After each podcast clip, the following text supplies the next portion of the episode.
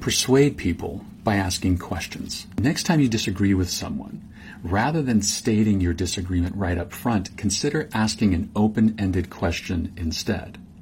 Here's an example. Let's say you are in a meeting with fellow executives and one of your colleagues recommends that we go with a low budget vendor for some project. Now you want to just state your disagreement. Uh, that's completely off brand for us. That could totally alienate some of our clients in the market. It could really make us look bad. You could say that, but what if instead you asked a question? For example, that option could work. I'm just wondering if we were to go that route, what kind of potential impacts there might be on our brand reputation, especially with some of our clients in that market. Or, yeah, that option could work. I'm just not sure of the reputation of that vendor. Maybe we should ask accounting what, what are the implications for our budget if going this route doesn't work out?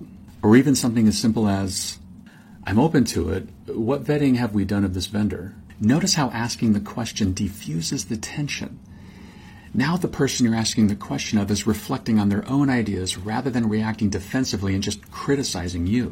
Follow me for more tips and check the link in my bio for more information. Shortcast Club